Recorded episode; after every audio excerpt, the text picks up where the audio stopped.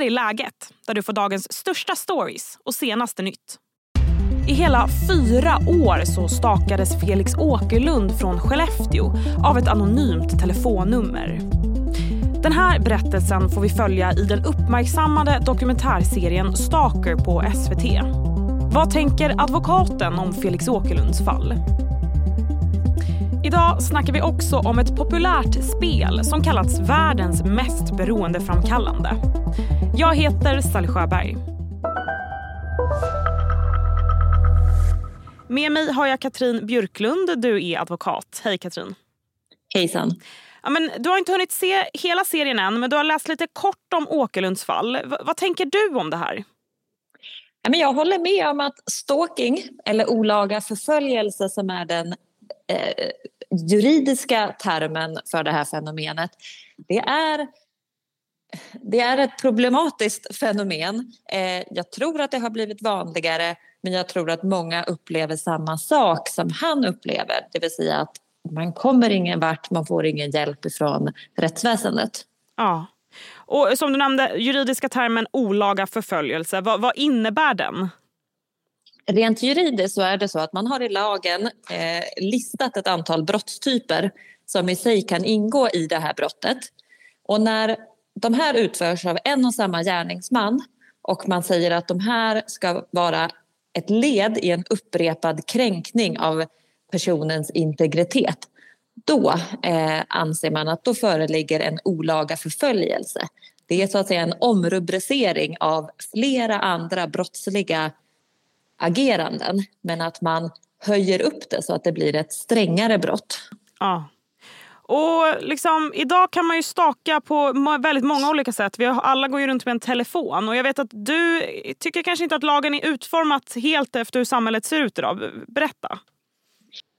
En form av, så att säga, beteende som i nuläget inte ingår i olaga förföljelse, det är ju när man använder sig av rättsväsendet för att på något sätt förfölja någon. Att man till exempel väcker åtal mot en person, att man polisanmäler en person eller att man till andra myndigheter gör anmälningar. Som lagen ser ut idag så ingår inte det i de brottstyperna som kan utgöra en olaga förföljelse. Så om jag förstår det rätt bara, om jag anmäler någon för misshandel i det syftet då med hela min stalking-grej, så det kan inte sen tas upp då i rätten som ett exempel på det, eller? Det kan ju fortfarande vara ett brott, att det kan vara en falsk eller obefogad angivelse eller en falsk beskyllning. Ja. Och det är ju i sig ett brott.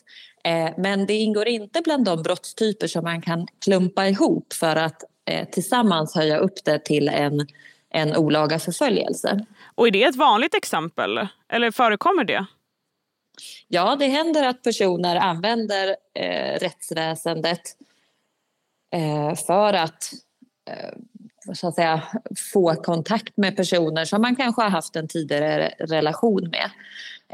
Det kan handla om personer som väcker enskilda åtal mot andra personer kring saker som man anser har hänt.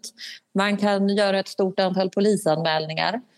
Och trots att polis och åklagare kanske väljer att lägga ner det här, så fortsätter man att anmäla det här och överklaga och kanske väcker egna enskilda åtal.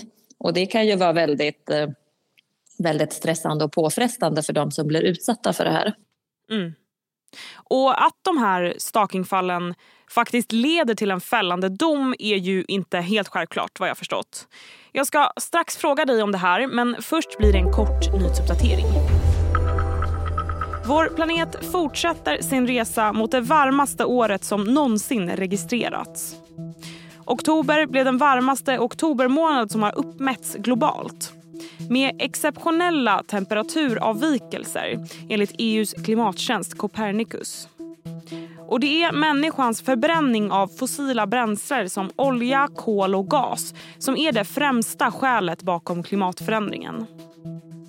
2016 står fortfarande som det varmaste året någonsin, men nu tyder allt på att 2023 kommer att slå rekord som det varmaste hittills.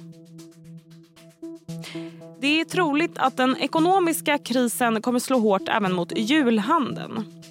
I en ny prognos från Handelns utredningsinstitut så kommer julhandeln att minska för första gången på 10 år. Totalt sett handlar det om mer än 2 miljarder kronor i intäktsbortfall. Nöjesparken Gröna Lund tappade många av sommarens besökare och kommer därför att ändra sitt biljettsystem. Det var under pandemin som Grönan införde ett nytt biljettsystem som innebar att det endast gick att köpa en typ av biljett. En så kallad ticket to ride, där både entré och åkkort ingick. Och det har varit många som varit missnöjda med det här eftersom att man börjat betala för åkband även om man inte hade tänkt att använda dem. Till nästa säsong så ändrar sig Gröna Lund och det blir återigen möjligt att bara köpa en 3-biljett till parken. Som kommer att kosta från 100 kronor. Hej, Ulf Kristersson här. På många sätt är det en mörk tid vi lever i. Men nu tar vi ett stort steg för att göra Sverige till en tryggare och säkrare plats. Sverige är nu medlem i NATO. En för alla, alla för en. Har du också valt att bli egen? Då är det viktigt att skaffa en bra företagsförsäkring. Hos oss är alla småföretag stora och inga frågor för små. Swedeas företagsförsäkring är anpassad för mindre företag och täcker även sånt som din hemförsäkring inte täcker. Gå in på swedea.se/företag och jämför själv.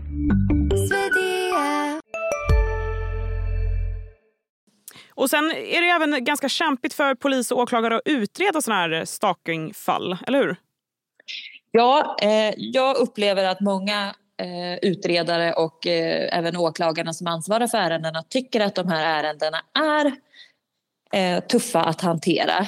Och jag tror att det också är relativt vanligt att de personer som utreder och hanterar de här brotten, de riskerar att själva drabbas av trakasserier eller anmälningar för att de ska ha gjort fel i sin tjänsteutövning. Och då blir det kanske inte så jättepositivt att vara den som hanterar den här typen av ärenden inom rättsväsendet. Nej, nej. Men om man utsätts för stalking då och man vill anmäla och sådär, vad ska man tänka på? Ska man spara bevisen, sms'en, samtalen eller vad det kan vara? Absolut, det ska man ju alltid göra och min grundinställning är att jag tycker att man ska anmäla när man har varit med om den här typen av saker. Man ska anmäla för att man ska stå upp för sig själv och visa att det här är ett beteende som jag inte ska behöva tolerera. Men det är ju så att det är inte den mest lättutredda brottsligheten och det viktiga är ju som sagt att det finns bevis, så man ska alltid spara bevis i form av sms och meddelanden även om det är jobbigt och man helst kanske vill avfölja någon person och ta bort allting. Så gör skärmdumpar och spar dem, för att utan skriftlig bevisning är det mycket svårare att få en person fälld. Mm. I Felix Åkerlunds fall så han hade anmält 2 gånger vad jag förstår, men fick ingen hjälp. Är det så, kan det se ut så? Är det vanligt? Jag tror att det här är en av de brottstyperna där det läggs ner en hel del utredningar för att man anser att det är svårutrett. Och jag tror att det krävs att man själv ligger på väldigt mycket, men också att man kanske har ett juridiskt ombud, ett målsägande beträde som ligger på så att de inte blir liggande. Mm. För det finns en ytterligare problematik med den här typen av brott, och det är att alla de här enskilda brotten som kan ingå i olaga förföljelse, för där är det så att det räcker inte med en händelse utan det måste vara flera händelser. Och övergripande brukar man säga att ju allvarligare händelserna är, desto färre krävs för att det ska anses vara en upprepad kränkning. Men var och ett av de här brotten, de får inte vara preskriberade. Och det innebär att om en utredning drar ut på tiden och det blir långdraget, då kan ofta de tidigaste händelserna, de kan hinna preskriberas innan man kommer fram till att åklagaren väcker åtal. För att den kortaste preskriptionstiden ligger på 2 år.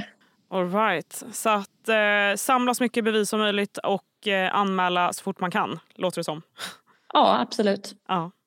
Tack snälla, Katrin. Tack. Och härnäst i läget så ska vi få en inblick i alla fotbollsintresserade, ofta mäns, dröm.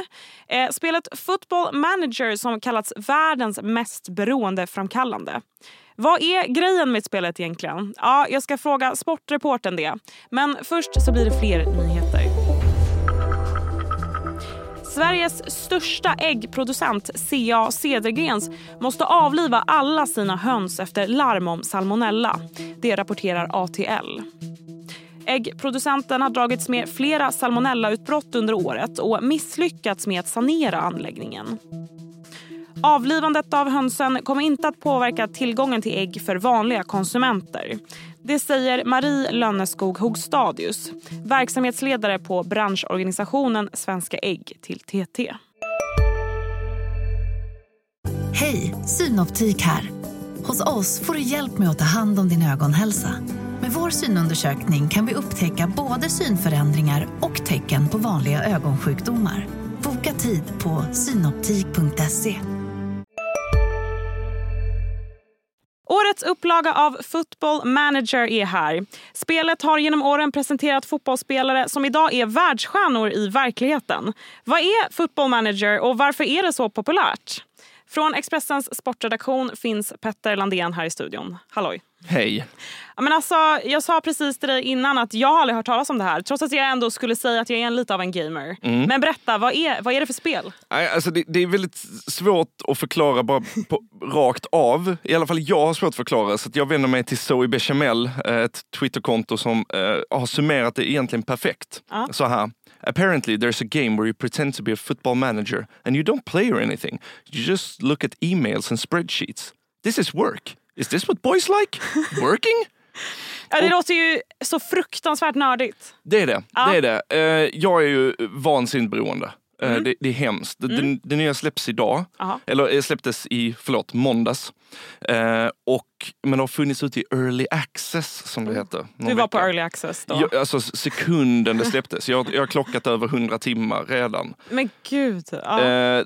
Så här, det är jobb. Aha. Det är e-mails, det är spreadsheets. Du styr inte spelarna själv. Nej. Men det är den perfekta, det är datorspelsversionen av att läsa en bok. För du får sugas in i den här fantasin. Aha. Och leva ut den tills den grad att du sitter och gör presskonferenser i köket till frukosten. Så du har hand om liksom allt som en tränare gör typ. Ja. Men du ser, det är inte som FIFA att du liksom sitter och spelar match. Nej, jag ser ju matcherna när de spelas. Men jag styr inte spelarna utan jag förbereder dem. Så det här låter som ett spel för alla de som hade en dröm om att bli kanske fotbollsspelare eller tränare men kom inte dit. Exakt så. Du får liksom leva ut det. Du får styra allting från hur ska de träna, vilken taktik, vem köper jag, vem säljer jag, ge presskonferenser, hela det köret. Och sen så ska du ju släppa dina killar fria ut på plan och se dem realisera din vision. Ja, men alltså det kallas ju också jätteberoendeframkallande är det här. Enormt. Och vad är det som är så beroendeframkallande? Ja, men det är för att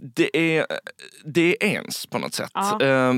Framförallt när man har spelat några år, några säsonger på spelet och de gamla riktiga spelarna börjar försvinna för att de lägger av, de blir för gamla och det kommer nya liksom AI-genererade spelare som inte finns, men för dig finns de.